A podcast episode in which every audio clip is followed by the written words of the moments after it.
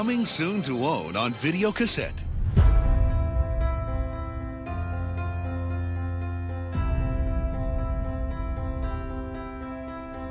Back on the Y2K front, despite all of the assurances that the Y2K computer problems are under control, Team's debut of Star Wars to be the opening act for a multi-billion dollar summer show.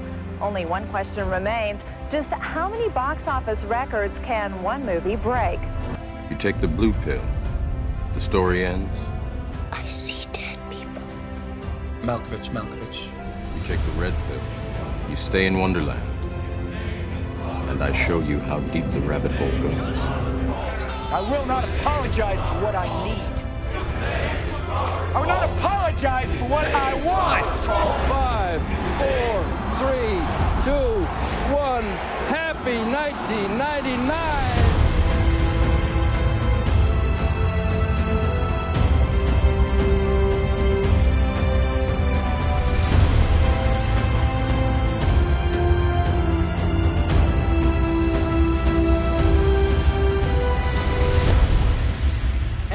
Welcome to 1999. Not literally, but the year that rocked cinema. Uh, my name is Jared Stossel, My name is Andrew Tucker. and we are doing a podcast where we are doing a deep dive of the over 200 or so f- films that came out in the year 1999, really dissecting why this was one of the most influential years in all of cinema. Um, this was a podcast that we've talked about doing for. A, we talked about doing a film podcast of some kind for about a year now, and I feel like it's this- been more like 50 years.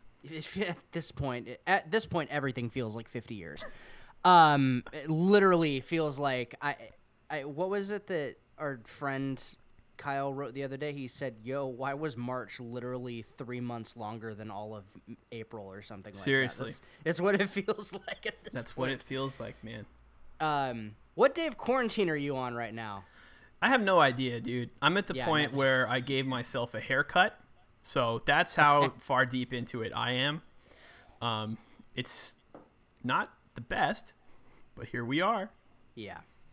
Um, we started to jump into the idea much more once quarantine started because it's kind of like, I mean, if there's trying to look at a bright side to all of this, obviously what's going on in the world right now is awful.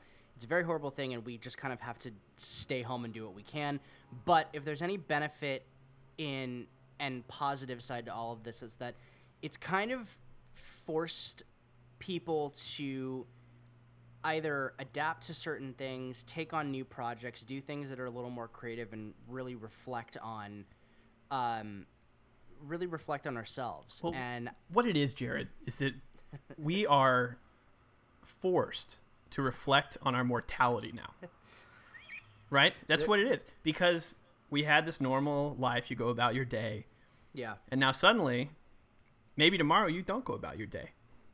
Right? And so the thing is, as two young middle class white men, we have a lot of really important ideas that need to be captured just in case we were to pass in an untimely way from the coronavirus because no one else is going to have opinions like these. yeah. If middle class is living in a one bedroom apartment in uh, Oakland, then yes, I'm definitely middle class. I would say in middle class in Oakland that is 100% middle class.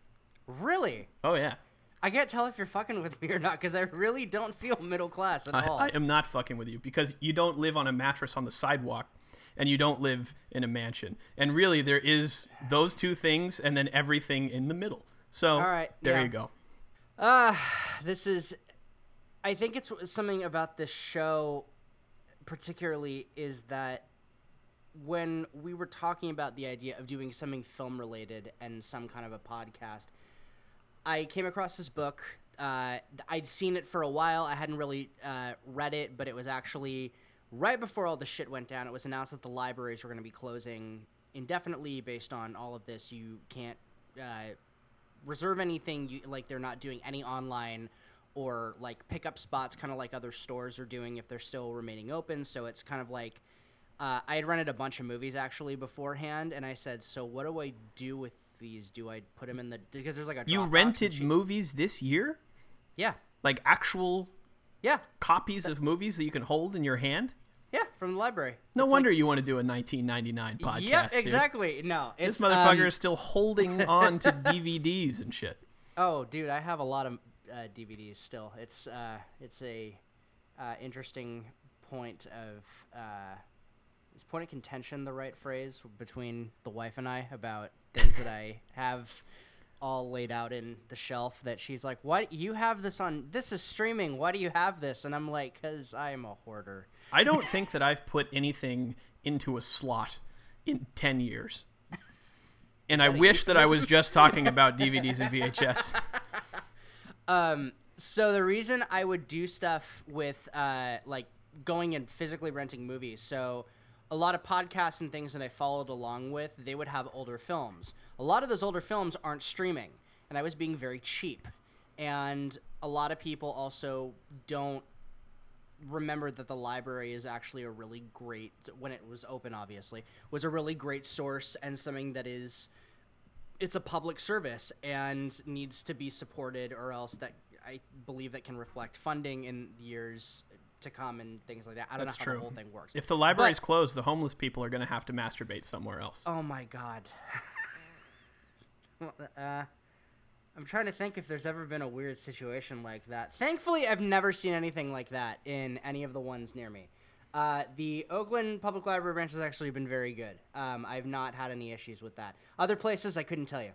Um, I couldn't- the, I uh, couldn't- the Martin Luther King Library at San Jose State is a Oh, God. seven story jack off Yeah. palace for the homeless. Oh and my god. over the course of my seven years of studying there, I saw some things. Man, I and the only reason I said "oh my god" when I thought of it is because I know that area of downtown, and I know that after a certain period of time, it gets very, let's just say, weird. Yeah, I would say weird. it's usually pretty weird between like 12 a.m. and 11:59 p.m. Tw- Okay, got it. I never lived in downtown, so That's- I, that's I all day. that. Did you live on campus at San Jose State, or did you commute? Absolutely not. I I drove there, and I sat there and pretended to listen, and then I drove home. And, And I did that for a long time. Yeah, I got a uh, got a screenwriting degree, and uh, since I'm too lazy to write my own movie, I will talk about other people's movies that they wrote 20 years ago. Ah, that's triggering because I feel like I'm in the same spot with that. I got a degree in. Um, my degree was in communications, um, but it was with an emphasis in cinema studies, so I had to do a short film. Um, I took they. The cool thing about the school that I did go to was that they didn't just have you focus on one thing. They had you when you took a com major, you had you're going to take a class on journalism and then you'll take a class on public r- relations and public speaking and they had it, you kind of do at least the intro classes to everything so you got a feel for it Okay. and then you added in the electives and things like that and then i think there was like a general media and communication thing that i remember taking um, but um, So how Yeah. how is that going to help us, Jared? Are, are we are we trying to tell the people that we're qualified to be talking about these things? I guess so. I guess that's kind of where this was going, and I just kind of went with it to see how we could, what this meant. Basically, we're both very interested in film, but we did meet uh, through music. And you apparently, I think you knew me before I even like knew you because you told me that you had, uh, like, uh, stickers on your guitar case for some for like a thing that I was working on like many years ago. And I was I we were at like a Demon and Me Demon and Me was a band you previously played in. Um we were at a music video thing and I saw your guitar case and I was like wait what the fuck how do you have that? And then we started talking and I realized that you had I recognized the band. It was Paris to the Moon. Was that yeah, the that yeah was, it was that was it. that was like 10 years ago. Yeah, yeah. People don't forget, unfortunately. I liked you guys you guys were good well, that's you know, like everything else on this podcast, that is a matter of opinion, and I'm glad that that is the opinion you have. Um, I'm not sure it's the opinion I have, but that's okay. that's all right That's what makes Um, this fun, right? Is we have different opinions on things. It is. Um, I guess the first thing that we're gonna break down with this is just kind of how the structure of the show is gonna go.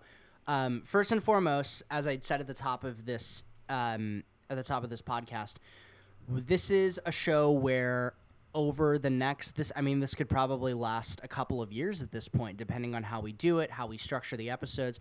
We're to do a deep dive of every film, every wide release theatrical film um, that came out during uh, the year 1999. Uh, the book that I had found and that I'd kind of started to talk about before we went off on the, the whole library tangent, which, yes, I do use the library because it saves a lot of money and it's a great public resource.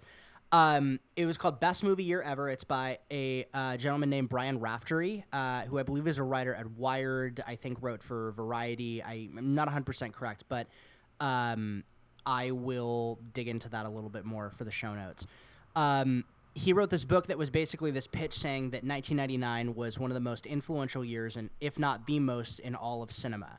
And when we start talking about some of the movies that came out during this year later, um, later on in the show, he makes a really good case for it, and it's really hard to argue to argue with it. I think that when you're looking back at history, the three decades that have appealed to me the most are the 70s, the 80s, and the 90s from like a historical background because the 70s was kind of where everything was started in terms of modern filmmaking, in terms of the stories that were being told, the directors that were there, um, the 70s is obviously that's when George Lucas, that's when Martin Scorsese, Francis Ford Coppola, all of these directors that made these very influential films came about. Um, the 80s really amplified that. Steven Spielberg made a shit ton of movies in that era that were all very like adventure films. That was full of science fiction, full of great dramatic films.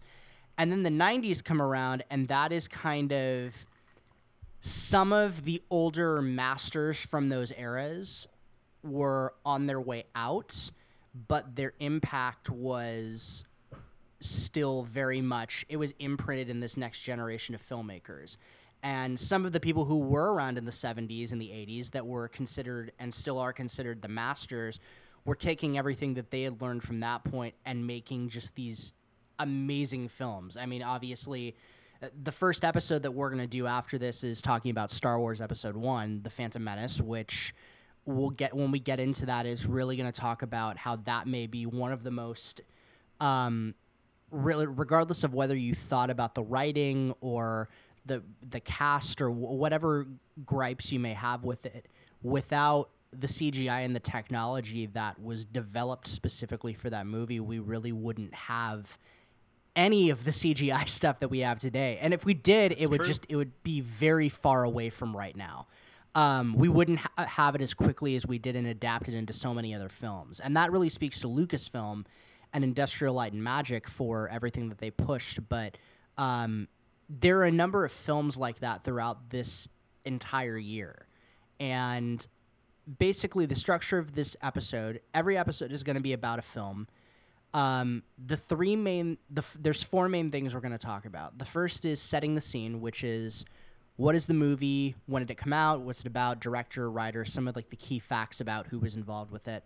The making of, which is probably going to be a good chunk of the episode, which we'll be talking about stories of how it was made, the production process, particularly if you're talking about something like Star Wars. It's half of the set got destroyed when they first got to Tunisia where they filmed it, um, and it was like hundred and twenty degrees every day. Like there, it was it was crazy Bro, you're and it was ridiculous. shit away from the next episode, man.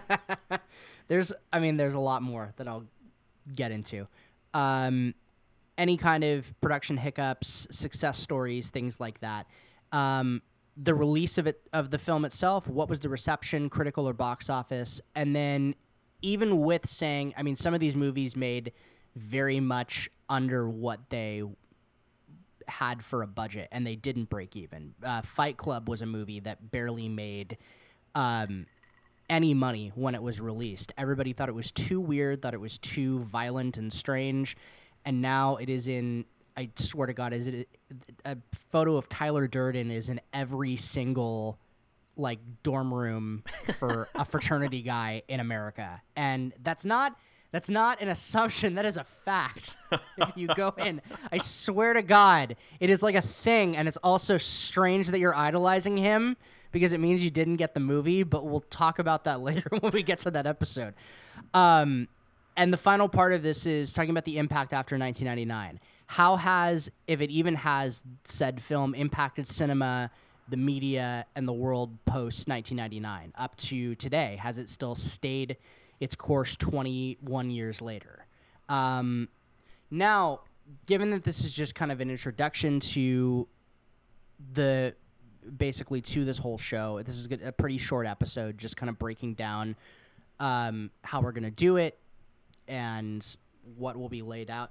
Let's really briefly talk about some of the films that were released. I'm gonna read the first. Uh, let me pull up the list, but I'm gonna read the first ten episodes that like the films that we're gonna be covering, just to kind of give a sense of what stories are going to be talked about in this coming up. So these are the first, according to I believe Box Office Mojo, Star Wars Episode One: The Phantom Menace, The Sixth Sense, Toy Story Two, The Matrix, Disney's Tarzan, the animated version, uh, The Mummy, Notting Hill, uh, The World Is Not Enough, the uh, 007 film with Pierce Brosnan, um, one of them, American Beauty, and then Austin Powers, The Spy Who Shagged Me. That was those were the 10 highest grossing films of the entire year, and that really gives input as to.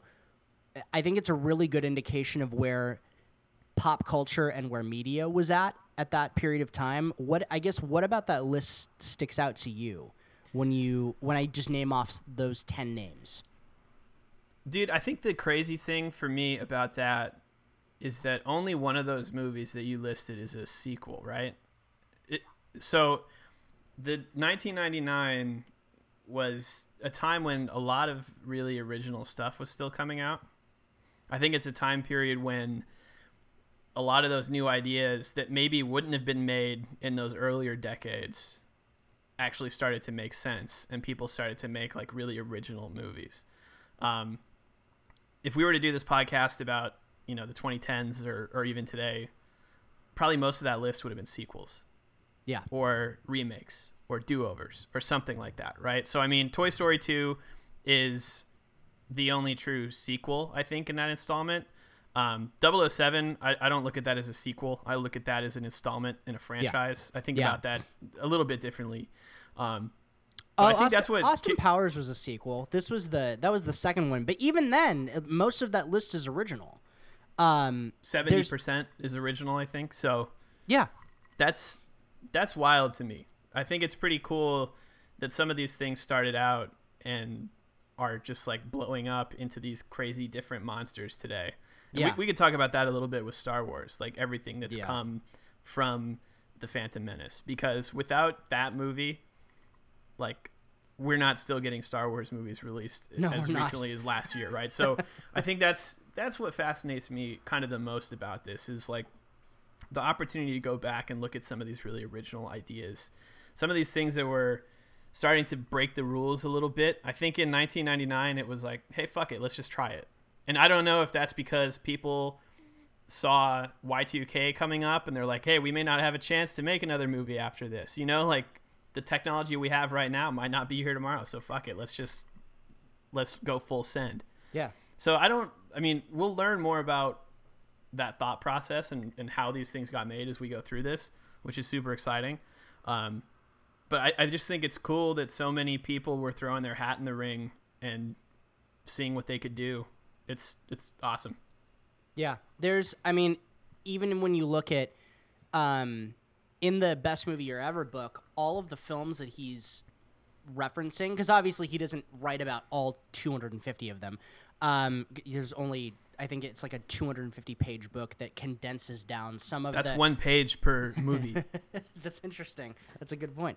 Um, but if you look at some of the other original films that came out, even if they didn't gross, I mean, Office Space, Fight Club. Uh, I'm just I'm scrolling Blair through this Witch list Project. the Blair Witch Project was one a really big one. Run Lola Run. Uh, American Pie, which turned into a franchise after that. Um, there's there's so many interesting movies that stick out on this because I think what's I think what's also really cool is that you see the beginning of all sorts of original stories coming out that are or being based off of books that maybe aren't necessarily huge. They're just uh, they didn't have to necessarily make the New York Times bestseller list. They're just novels that people would find because that was there was a book I read years ago that I don't know if Hollywood still works like this, but when they would hire interns at CAA, um, they would after they start in the mailroom because that's like a rite of passage that everybody kind of works delivering scripts and things like that. When they get assigned to be a reader, they're not just reading scripts; they're reading um, novels and books that get sent in and seeing this would be would this be a good match for a writer? Would this be a good thing to adapt into a screenplay? And they're kind of tasked with that. Um, and I think that's interesting to see that there really are. I've noted in this sheet that we have like a number of movies that were based off of novels. Like Fight Club is obviously a novel. Um, you have Good films old like, Chucky P. yeah. Uh, you have films like Being John Malkovich that are just strange and weird, but yet they really work. You have one of the best sci fi comedies of all time, Galaxy Quest, releasing at Christmas, um, all the way to Magnolia. And I think even until like the last. The last film that came out in all of 1999 was a movie called The Hurricane, which was a biopic directed by Norman Jewison, who did an amazing film in this. Um, I think it was in the '70s called "In the Heat of the Night." Um, it was either the '60s or the '70s, um, and it starred Denzel Washington, and it was like an award contender at the Academy Awards the next year, and all of that. Like, there were so many people that were just trying to get something in under the wire. Maybe uh, kind of like you were saying about maybe it was because people really did think the world was going to end or they wanted to leave their mark in the decade and they wanted to do everything that they could oh, to Oh, yeah, say I made a movie during this during the 20th century rather than That, Yeah. That's a good point. That's interesting. I hadn't thought about it that way. The other thing, man, is like 1999. I was looking at a timeline of kind of just major events from 1999 because I was nine and 10 years old in that year, and I don't remember a lot of stuff. It was kind of a fucked up year, man. Like looking at the list of stuff that happened, it's like you had the whole Clinton fiasco. Mm-hmm. Uh, you had some NATO bombings. You had Columbine. You had like a really horrible earthquake in Turkey. it was like all kinds of really terrible shit. Um, Ricky Martin was huge. So speaking of terrible shit that happened in 1999, um, George Bush announced his candidacy, which looking back on that, I would take again and again. Uh, you know, and then so there's just all kinds of weird, like negative stuff going on. And I think that looking at this list, some of the only real positive things are movies coming out. Like The Matrix being released is on this list of things that happened in 1999 as a major event. And so that's interesting when it, when you have a movie like that that kind of crosses out of pop culture news and into just like general world news. Here's what happened this year. I think that's interesting. And in 1999, a lot of the movies came out were of that quality. So it's it's going to be fascinating to to look back at all this stuff, man. I'm excited about it. And there's Me so too. many of these that I haven't seen or so many that I saw Me neither. when I was younger and I don't remember them or I remember them and I probably don't remember them very well or I used to love them and now I'm going to watch them again and realize there's all kinds of problematic shit that's Yeah. not funny anymore. I feel like that's probably going to happen a little more often than we think. I, I, I have a feeling it's going to happen almost every time. I feel like like most of these, there's going to be stuff where we're like, "Ooh, boy," and Yeah. not just stuff like American Beauty, which is like obviously like, Yeah. um, you know, and not just that some of these were produced by the Weinstein's or whatever. You know what I mean? Like, there's going to be innocent, quote unquote, things from when we were kids that we just kind of laughed off. That now we're like, oh, uh-uh, you don't do that now. Yeah, exactly.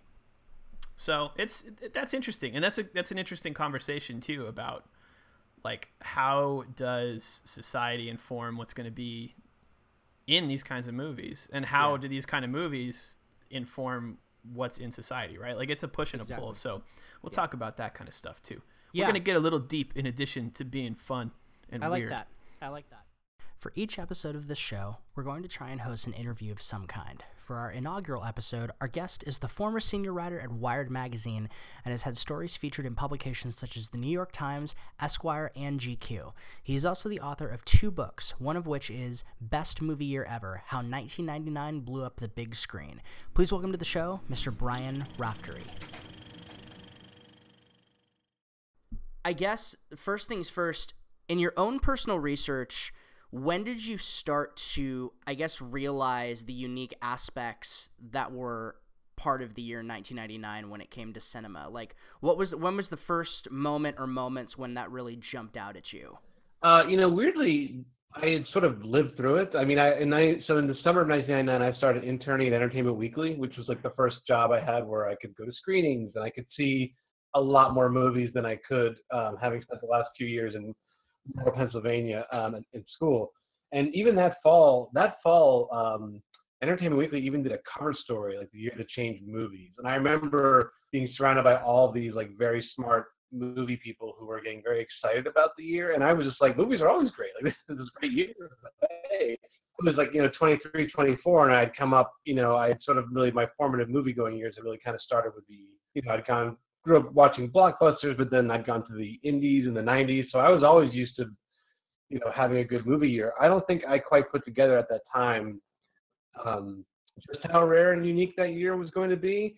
And then so years later, I mean, like 15, 16 years later, uh, I was thinking about 99 just in general as a culture, as a pop cultural year that was really interesting because um, you you know you had the teen pop, teen pop and nu metal, and you had all you had Napster starting, you had you know, even in politics, you had Donald Trump talking about running for president the first time, and it seemed like, you know, it was a really interesting year that also had this underlying and you know tension of Y2K, which for people who are too young, and everyone kind of makes fun of Y2K now, but it was genuinely an unsettling um, prospect. I mean, it was on the cover of Newsweek and Time Magazine, kind of as a wink, but it was like the world could end at the end of this year, or something bad was going to happen Right. So I feel like you had all these things like The Sopranos, and, and you know Jon Stewart really sort of started politics on the Daily Show in '99. He'd taken the show over. Always, so a lot of really interesting things going on.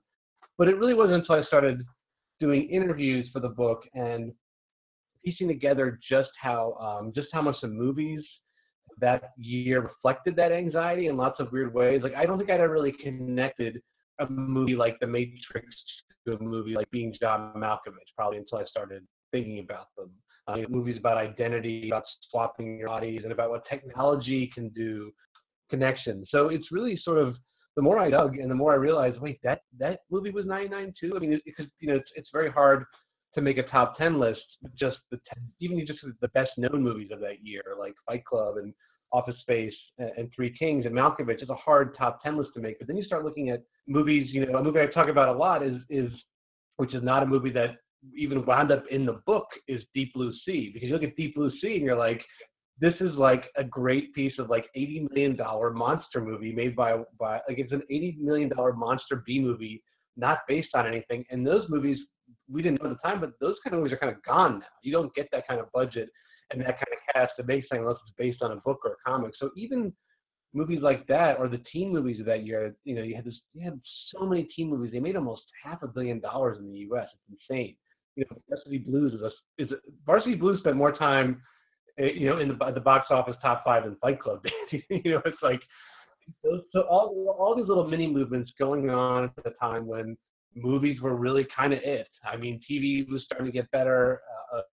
you know, obviously music and pop music especially were big. Video games were big, but movies were the big, big.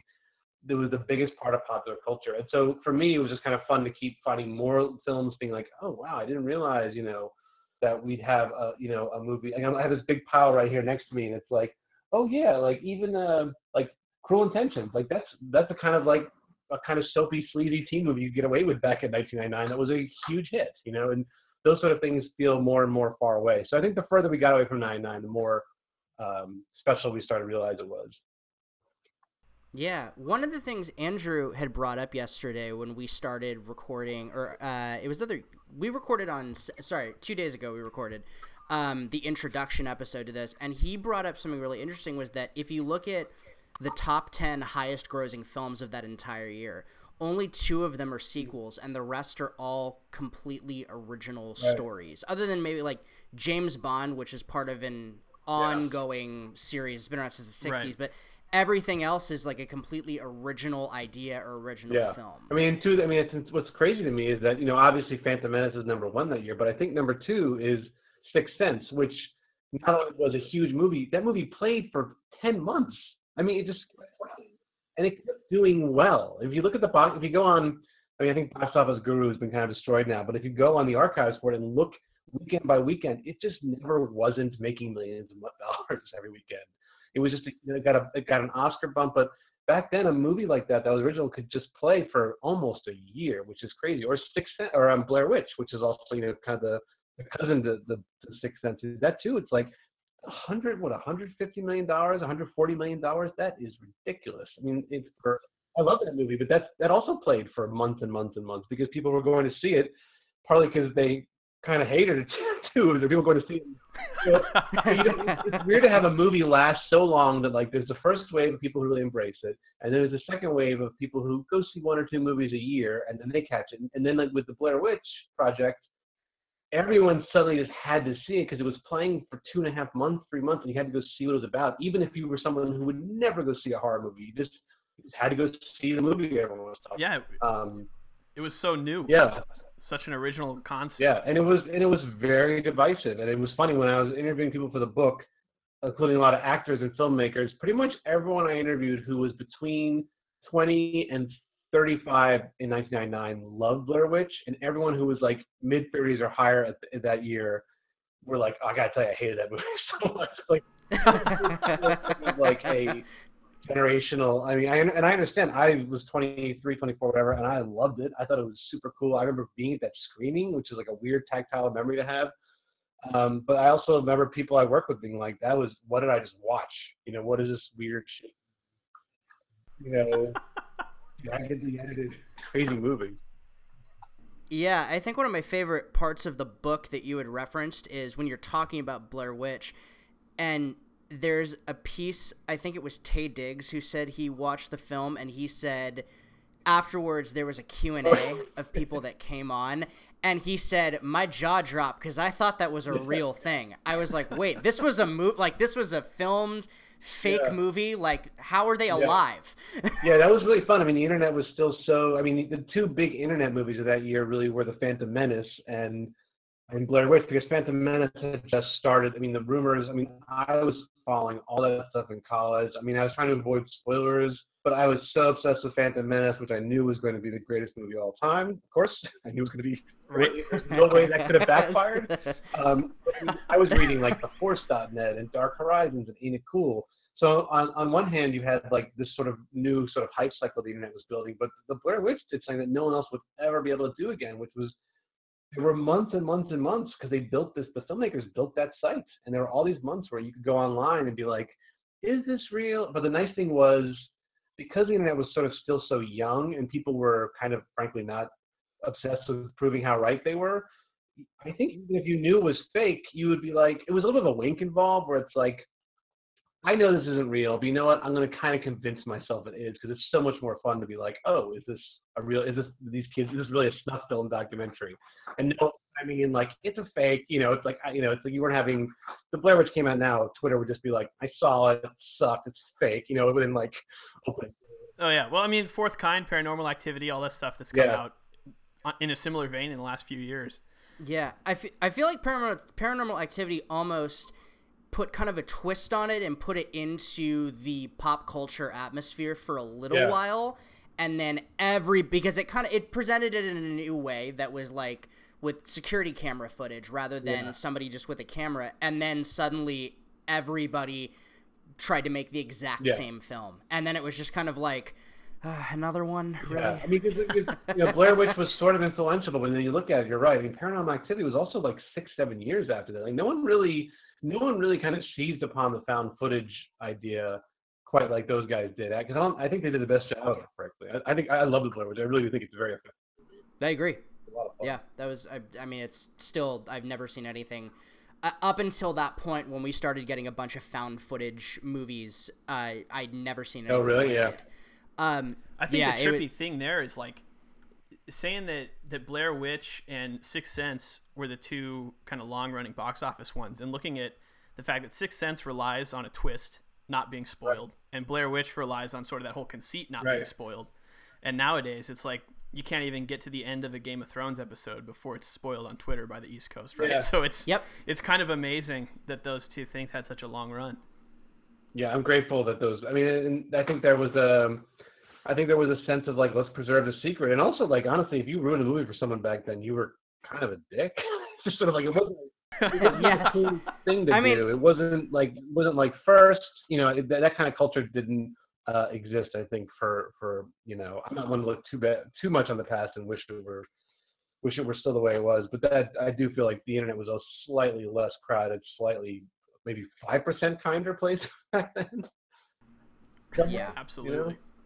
Yeah, I think it's interesting, and, and what that speaks to because when I think when it was any of the big Marvel movies or any of the newer Star Wars films, I realized that as it would get closer to it, I would go, "Oh shit, somebody's gonna Yeah. spoil this for me." So I would delete all of my social media apps. I wouldn't look at anything because I was like, Yeah. I'm not letting someone ruin this for me. Um, and I feel like now that's the kind of world that we live in. Like, if you don't want something spoiled, you have to delete everything, or you like don't look at your Yeah. phone, don't look at anything, or else it it just it's a bummer. But I'm also, like you said, really glad that I got to have that experience to some degree before social media really took off because it made it an event. It made it something really, really yeah. special. No, and I can't imagine what the Phantom Menace would have been like in the social media age because I think, you know, I remember, um, I remember I somehow I had I wasn't at Entertainment Weekly yet, but I somehow like managed to convince the studio to let me see an early screening in Philadelphia. And I remember coming back and being like, it's. I remember waking up my parents who were and I was like, I think it sucked, and like. I was telling, and I have friends who weren't going to see it for two more weeks, and they're like, "Oh my god, what do you think?" And I'm like, "I don't think I can say anything. You really should just go see it." Like I was trying so hard. Like I'm sure now I'd be like, I would, you know, it would just be like after those screenings, the, the entire internet would have been like, just destroying, just destroying that movie, um, and under, understanding it in some ways, yeah. When did when did the idea for writing this book come to fruition? Like I know you had mentioned that you'd obviously you were writing for Entertainment Weekly, you were attending all these screenings and you started to think about it a little bit after that. But when did the idea for writing the book come about? Uh, it was many years after that. I think I started thinking about. I I actually started this as I was thinking about doing a book on Y2K. I started thinking about this in like 2016. I think I was just sort of fascinated by the direction in which the world was heading. Um, um, but I was thinking about Y2K, and I was like, well, maybe a book about Y2K survive, you know, people who were Y2K obsessed, but that didn't seem like a book. And then I was just I had a book proposal for a book that would have actually been about all these different 99 cultural phenomenons with the you know like like again whether it was Britney Spears or the arrival of Eminem or Columbine just started pulling together all these different threads. And then um, a book editor Simon & Schuster actually came to me and said you know what if you wrote about all of those things? You're interested in from that year but you did it through the prism of the movies and that was much more fun and, and I think the movies for me were the most fun because there's just so much of it and I think um, you could just really pull whichever films you wanted and you could really make a case for their inclusion. You could also just pull in everything that was kind of going on in the culture in the world in the late 90s. Um, and so, you know, even a movie like The Insider, which wasn't like a smash hit, but you can look at that movie and be like, oh, media conglomeration and, and big corporate takeovers of our lives. I mean, that's all in that movie as well. And it's aside from just being a movie with a great kind of behind the scenes story and a great, insane bunch of people making it. That's kind of that ties into one of the questions that I wanted to ask you, which is, you know, looking back and thinking I was nine or ten years old in '99, so a lot of that stuff happening outside of the movies, I didn't really know too much about. You know, I'd see whatever my parents were watching on the news, but um, what do you think is is kind of like the biggest thing that I can learn by going back and and watching those movies from '99 that I maybe never saw? Is there something about our culture back then that that you think we'll take away from that? interesting. I mean, I do think, especially now we're living in a time of, of, I mean, real just kind of anxiety, not just about what's going to happen, but the bad thing has arrived. I mean, I do think you can look at those movies as being about the last few years of the 90s, which the 90s always felt like it had this kind of really firm deadline at the end of it, and maybe something bad was going to happen. Um, and I think you can kind of see what that anxiety spins off into. It's like, I mean, I think those, what's interesting about those movies, all the movies that year, is that it's filmmakers who are either kind of very afraid of a particular thing or just sort of interested in a particular thing. Like the Wachowskis are definitely very interested in what technology will literally, how it can literally change us and maybe empower us. And you know, The Matrix is interesting because I think over the years, I remember some people saying, well, that's a very anti-technology movie. And some people saying, are you kidding? That's like such a pro-technology of where the future can go and the optimism, you know. So a movie like The Matrix is really interesting to look at and be like, okay, is this an optimistic movie or, you know, cutting out the sequels and whatever they added to it. But like, you know, is this a, is this an optimistic vision, future of the, vision of the future or is it a, a warning? And I think to their credit, the Wachowskis, who never comment on this stuff publicly and don't do interviews. I think they've kind of let it just hang there. Um, so I think you can certainly see a lot of like this kind of like sense of foreboding. But I also think you know it's uh, you know a movie like Boys Don't Cry is just interesting as a social document because this was right after this this young kid named Matthew Shepard had been killed, and this is right when they're making this movie. And I think uh, people who are younger now, I mean, I, homophobia has not gone away. It's just that I think you can see. I think there's a younger generation, which thank God does not have many of whom do not have the same uh, hatred and hangups and, and, and, cruelty that I think Gen X, some young Gen Xers had at that point, even. And I think you can really see um, just how, how really brutal it was to be uh, queer in the 90s in that movie, and also how wonderful it could be to find people who accepted you. I mean, there's a lot of stuff there that I think I think maybe people a little younger would take for granted that were real challenges in the 90s. And I think certainly acceptance of others um, and acceptance of where the world was going was, one of them. So we'll wrap this up with uh, just, I, I, guess, one last question to kind of reflect on this year, because um, we were we were talking a little bit about this as well when we were recording the other day about how this really was an influential year, not just in the kinds of stories that were told, but also in the way that films were made in the sense of looking at something like Star Wars, which literally had to, without, I think George Lucas has even said, without Jar Jar Binks, we wouldn't have certain kinds of motion capture and Avatar and anything with that because it was the first real motion capture character. But which film from 1999 or films do you think had the most impact on our cinematic culture and our style of filmmaking today? Well, that's interesting. I mean, I, think you know we were discussing Blair Witch, and I don't think you know as we are saying that that sort of pioneered or really popularized a style that no one that didn't really take off. It wasn't like you know, like I said, there weren't like 500 million Blair Witch knockoffs. I do think that the big story of that year is digital, but it's a very it's you know I think Blair Witch. What's interesting is less the what's on screen, but how it was made, which is you know digital editing being able to throw scenes together very quickly. You know, I had to cut a lot of the making of stuff from Blair Witch because there was just so much of it. Those guys really fought over what kind of movie that would be, whether it would be a longer, kind of more mytho- mythologically dense kind of movie, or whether it be this kind of lean, choppily, you know, intentionally choppily edited movie. And the reason why they could make two versions of that and decide which one they wanted was because they were using digital editing, you know, and they were shooting on digital. And I think yeah, Star Wars and Matrix, absolutely. You look at the CGI and you're like, you know, you don't, you know, I think Attack of the Clones, Lucas took it further and way too far. But you can, you, you watch Phantom Menace, there's certain scenes where you're like, there's this world is not here. It's just they're in a giant green soundstage. Same with the Matrix, where it's just sort of like, oh, you can create these mostly pretty realistic, you know, uh, approximations of life and worlds uh, on a soundstage. Um, but weirdly, I, I, I really feel like the you know I think the movie that kind of maybe the movie that sort of had the biggest footprint in a lot of ways in a lot of different ways of filmmaking is I think it maybe it's Fight Club just because I feel like that movie really sort of even though it was not a hit when it came out I think that movie if you take away all the cultural and sort of ma- ideas about masculinity and society and and stuff like that. If you even just move that away, I mean, Fight Club is in itself a movie with a lot of really interesting CGI, and sort of showed what you can do with effects in a in a movie that does not take place in space or take place, you know, in some in the future. It's it feels very much like the beginning of and Fincher would do this a lot. I mean, The Social Network is kind of like, I mean, Social Network is probably the best CGI movie of all time because it's not till like a year and a half later where you're like, oh, Andrew Garfield's breath is is not real, and no one was doing it at that point. people were using CGI. People were only using CGI to sort of show off or, or demonstrate something. They weren't just sneakily putting in there. I think I think Fight Club and just the fact that it was it was an unreliable narrator in a sense, and the fact that it was it, the pace at which it moved. I think a lot of people have tried to take the spirit of that movie and and and also just try to make a movie about 21st century ideas using 21st century technology. Um, yeah, I think I think Fight Club. Maybe it's Fight Club. Tomorrow I might have a different answer. Yesterday I would have had a different answer. There's a lot of movies. You know, Office Space is still like the most ripped off Right. Yeah. comedy. They're still making commercials with people in cubes who look exactly like Office Space. Yep. You know. And now no one's going to offices, so now Office Space probably seems like less of a, of a like probably seems more utopic than it did 20 years ago now. Yeah. you know. I would love to have annoying coworkers come up behind me and not feel like they're about to kill me with with uh, with, with some sort of virus Oh, by I getting know. too close.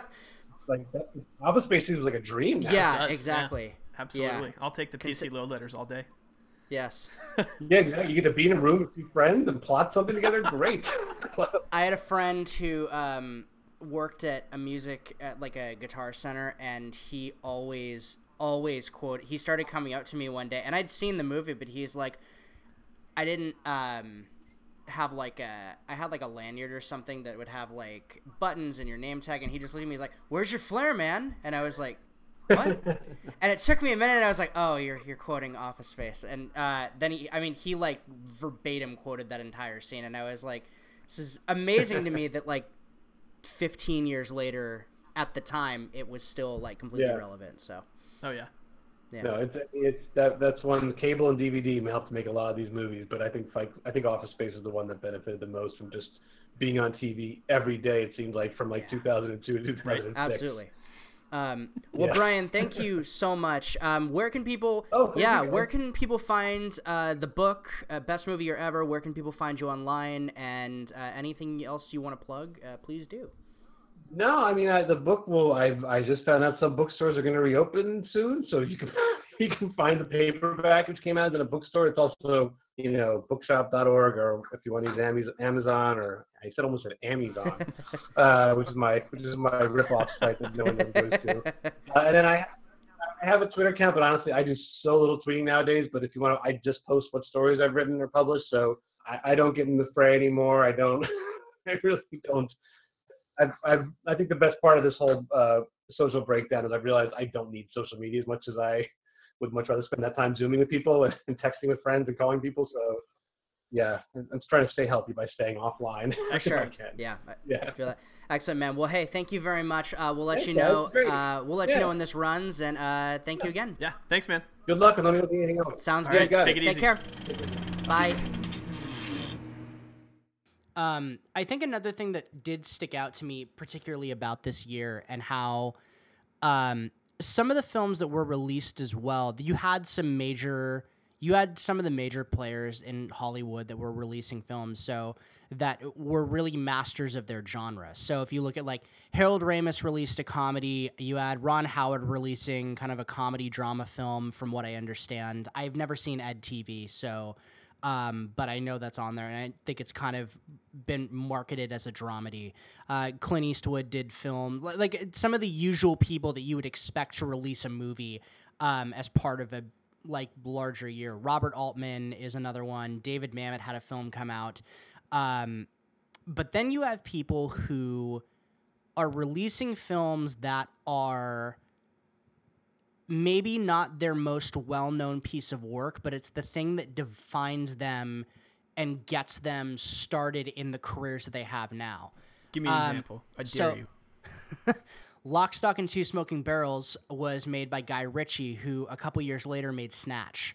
Um, went on to make, uh, I'm blanking, but he just released a movie called The Gentleman. Um, I believe he did the Kingsman series that came out. Um, and it really Dude, defined. so fucking good. Yeah. Uh, they've defined their styles and really kind of got off the ground. Uh, David O. Russell dir- directed a movie called Three Kings that came out, and then that David O. Russell went on to make American Hustle and Joy, and uh, what was the other film? I'm looking this up because I'm blanking on it. There was another like, if it wasn't American Hustle, there was another bigger film that he was also involved with, The Fighter um, with uh, Mark Wahlberg and Christian Bale and Amy Adams, and then he did Silver Linings Playbook like the next year. So it was really the beginning of all of these people getting something in and kind of throwing their hat into the ring for the next, pretty much the next like 20 years of film, which is really crazy. Um, technically, I don't even think at that point David Fincher was a huge name. Um, but then he decided to make Fight Club, and while it didn't pick up right away, he got. I mean, his films are The Social Network, Gone Girl, uh, Zodiac. He's made some amazing, amazing films, and it's all. It was almost like a launching ground. You could even make that argument about the '90s itself, but this year in particular is just it's crazy some of the shit that you can find. And I'm also I must say I'm very excited because I know a lot of uh, the big budget blockbuster films that they tried to make. They were made in the 90s, so they don't necessarily hold up well. And I'm very excited to kind of see which way that goes. So, are you these- are you talking specifically about Wild Wild West right now? That is one of them like you're, that you're I'm interested in looking about at. Wild Wild West right now. I wasn't talking specifically about it, but I'm interested in it. Yes, you Um, were. Don't lie. The whole reason that you want to do this podcast is because you've been trying to get someone to talk to you about fucking Wild Wild West for 20 years. And now you finally have an excuse. You're like, we're in quarantine. He can't go anywhere else. He can't do anything else. He's trapped. He has to listen to me talk about Wild Wild West. Wasn't going that intense, but all right, if you want to put it that, n- not as intense, not as intense as that, but yeah, sure, why not? Um, no, I think it's even funny that there was a video that came out last year that uh, Will Smith started, a, I think, a YouTube channel. I think I can't keep up with what every social platform people are doing, but I'm pretty You don't, sure. you don't have your Will Smith notifications turned I on? don't have my Will Smith notifications turned on. Son of a bitch. He's a very lovely man. I love his movies, but also I just I barely I don't use YouTube that well. Um, but I guess he did this thing where he's talking about he would do these little video series, and he may still do them, where it would kind of talk about a certain point in history in his film career, or answer questions, or do a different video each week for a story. So he did one that talked about how he was originally supposed to be Neo in the Matrix and he said the Wachowskis didn't pitch it the way that stuck out to me. They obviously refined it, and Keanu Reeves got on board later. And he said, I think it actually Keanu ended up obviously ended up defining the role, and it was great.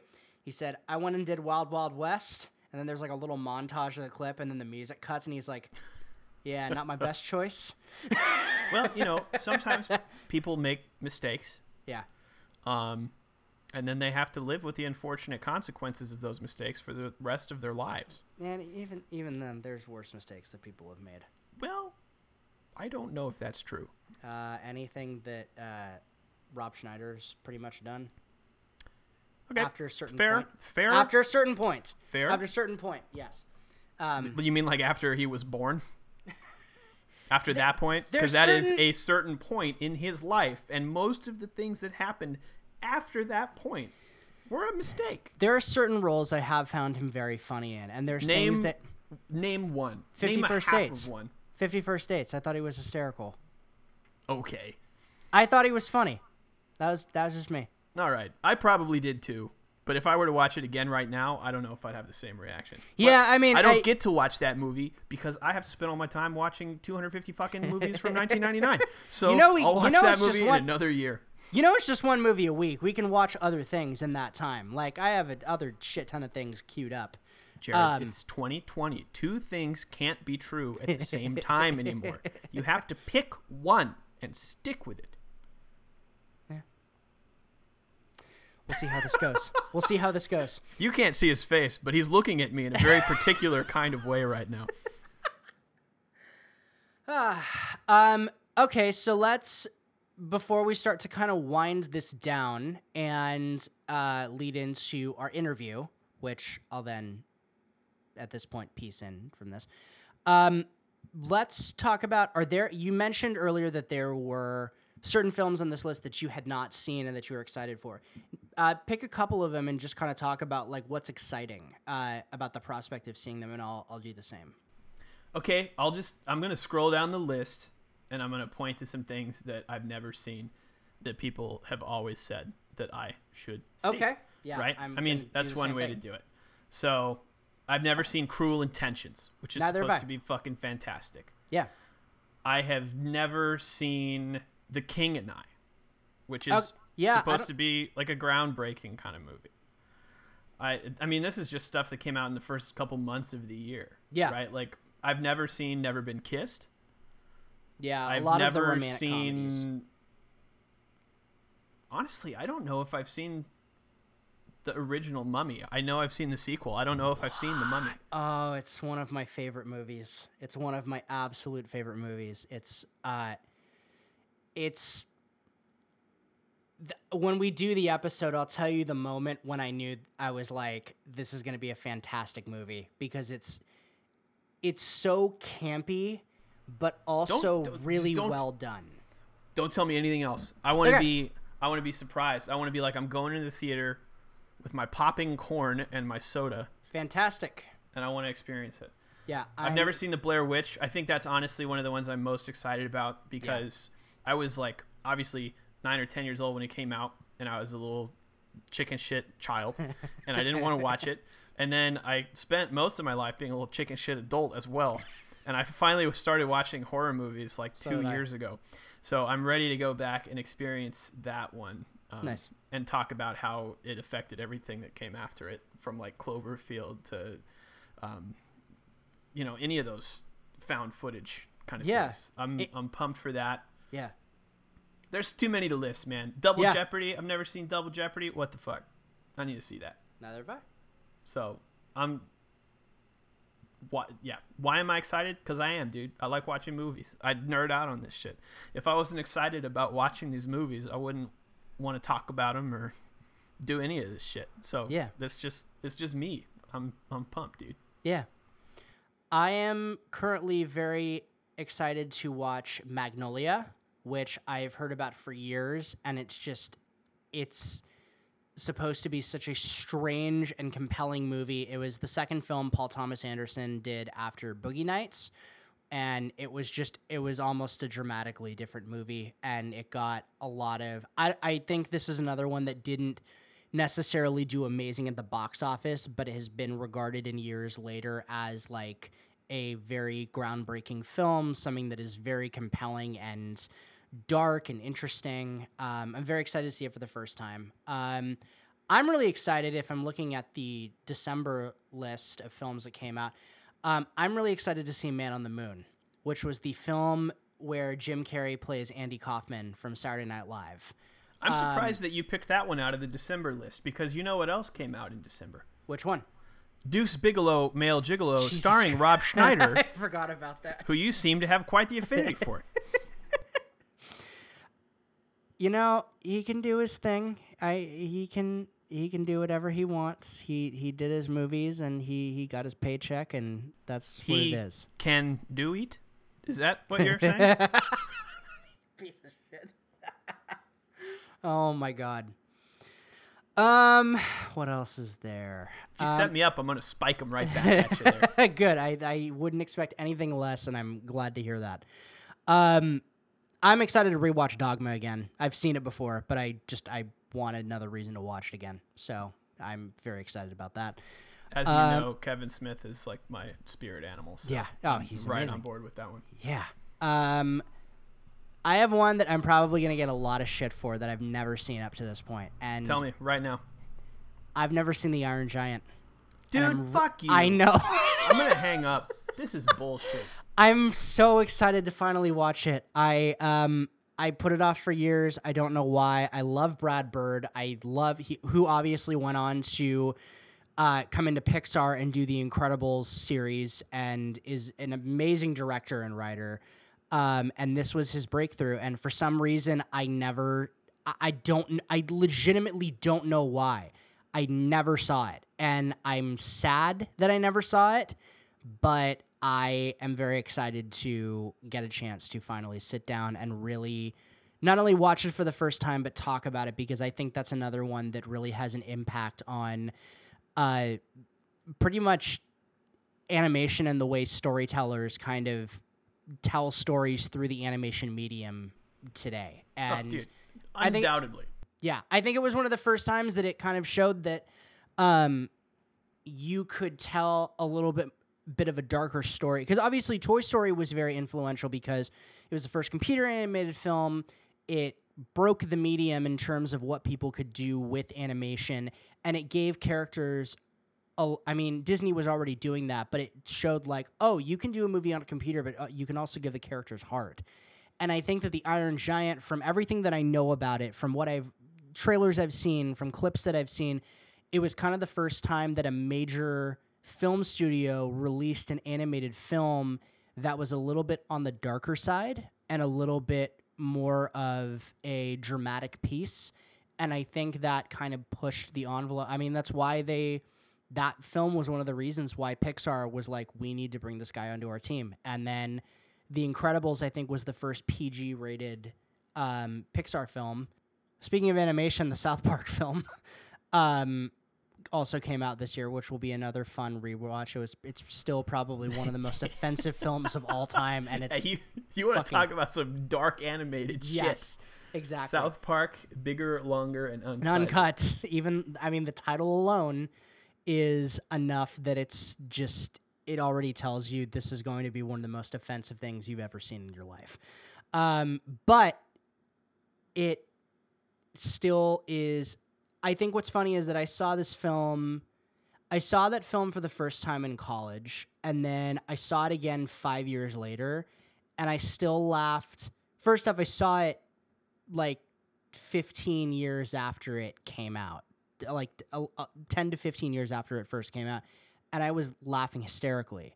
And then I saw it again after school, which is after another four years, and it was still just as funny to me. And I found that to be really impressive of how timeless the comedy they had. Obviously, yes, there's a bunch of dick jokes and fart jokes and all of that, but And those don't get old no, they don't get old. because we still have dicks and farts today. But the concept that they made for this for that movie was so it it's it was kind of the syndrome of like you said of 1999 where everybody kind of wanted to get something in but uh before the de- the millennium was over but they were kind of like all right we've made the TV show where we really don't give a shit what you say or do to us so here's a movie that where we really don't give a shit what you say or do to us I don't even want to think about how many times they had to submit it to the MPAA to get it revised. I want to know how many cuts they had to do of that film before they were like, "Fine, you we'll read the you title? Just fuck off." it's bigger, longer, and uncut. They obviously didn't do any cuts of any kind, Jared. Otherwise, they'd be lying, and that's bad. we'll have to see how it goes. Um, okay, so uh, we're gonna wrap this episode up. We did our interview with Brian Raftery, author of Best Movie Year Ever.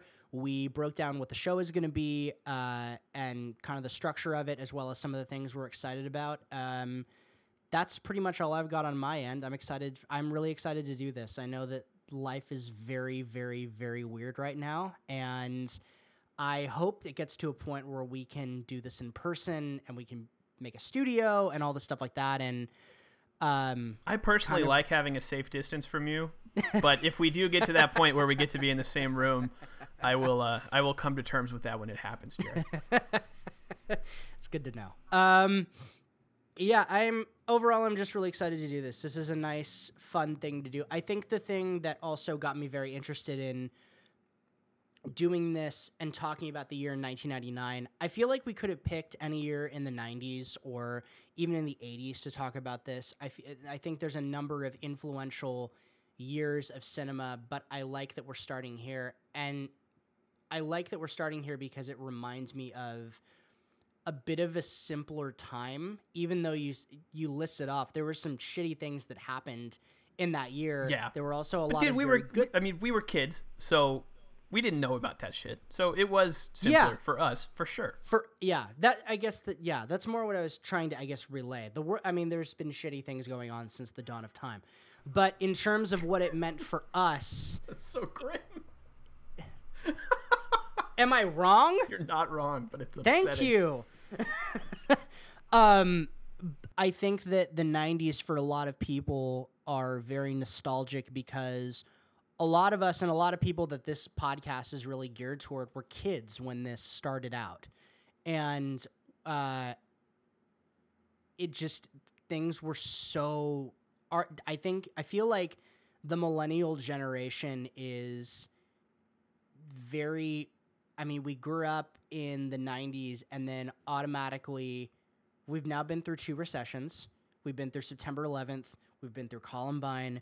We've been through all of these weird things before any of us have even like had a chance to buy a house or even look into that. Which, as time goes, I don't know how that is gonna work out for a lot of people unless we move to like the middle of like bumfuck nowhere, um, where houses are next to nothing. But um, then that means you're away from all your friends and family. So I don't, I don't really know. Hey, we're The away bottom- from all our friends and family right now anyway, so Well, you know what I mean. Who like gives a shit? literally, like, fuck them. fuck them. it seems to be, yeah. Just fuck them. Yeah. Um, I think it's just going to be nice to revisit some of the things that we grew up with, some of the things that were going on, and learning more about them in terms of film. Like I remember my parents coming home from movies when I was a kid, and they would say, and I would say like, "What'd you go see?" And they're like, "Well, we're going to see a movie called uh, The Blair Witch Project," or or we rented Magnolia or something like that. It's like I remember the names, but I never knew what the films were up until uh, a couple years ago when I saw Dogma. I remember my only memory of that film when I was a kid was my parents. I remember ca- coming home and they were like, "That movie was weird," and that was that was the only. And they were like, "It was great, but it was weird." And that was the only thing that I carried with me. And then I saw it and I was like, "This is amazing. This is one of the I mean- coolest things I've ever seen." That's pretty much what my parents say about me. Is that I'm weird, great, but weird. Yeah. So There we go. All right. Um, well, we are going to leave and close this episode out. We will yeah, now that we just listed off all kinds of sad shit, you guys can fuck off now and go think about that until next time when you come back and we actually talk about something funny. We're gonna make this happier. We're gonna make this a lot more fun. We're just being cynical because we've all been inside for what, 50 days now at this point. We've lost track. There are there are no days anymore. There's But- just and- yeah. an ongoing continuum of time. It's like that episode of The Twilight Zone where Burgess Meredith. Uh, did you ever see that where he's like the the guy who likes to read and then the world basically explodes outside? Did I did I ever see like the most popular and widely referenced episode of Twilight Zone? Yes. Okay, I'm just making no, sure. I'm just fucking with you. I, actually, There's I think so- the airplane episode with yeah, William Shatner is the- probably with the William Shatner. the- so there's there's this episode. It's where it's and it's been parodied in, several cartoons and things over the years. But he's this guy who basically like he ends up in a a bunker of some kind, and then the world basically he walks out of it. Um, after he hears an explosion, and the whole world is basically just like flatland annihilated. He thinks he's gonna die, and then uh, he turns and there's just there's like scattered remnants of a library with like every book known to man he loves to read. Everybody gives him a ton of shit about it because they're like, "You're wasting your time reading. It's we're blah blah blah." Reading fucking sucks, you stupid It- intellectual asshole. That's basically what it was. Is the, all the biffs of the world being angry? There's basically the point of that is there's no time. Uh, time is completely irrelevant for him at that point, other than the sun rising and the sun setting. And I feel like we're almost in that. I mean, we're not, but Was this just your way of trying to bring this back to libraries again at the end? Yes, it Because I know how much you want people to go out and support their fucking local library. Support your local library. It's a. Hive of a fucking coronavirus. But sure, go read a Yeah, book right- that 30 other well, people right- have touched. right now it's i'm not saying use it right now i'm saying um use it when you can eh, i don't know Just go to the fucking library, all right, people? Make Jared happy. go to the library, sit there, read some shit, come back, listen to us. Boom. should we sign this off as uh, with be kind rewind or do you think that the last remaining blockbuster will slap us with a lawsuit No, I think that's perfect. all right cool all right guys next week we're going to do star wars episode one with uh, a very special guest which we'll announce leading up to the show um, go and watch the film you can find it if you uh, go on to Disney Plus. All the Star Wars films are streaming there. Um, and that episode, I believe, will be up the following week once we record all of these and get all of the audio adjusted and everything. Um, and then yeah, so uh, we'll sign this off. Be kind, rewind. We will see you next week. See you later, guys. Coming soon to theaters.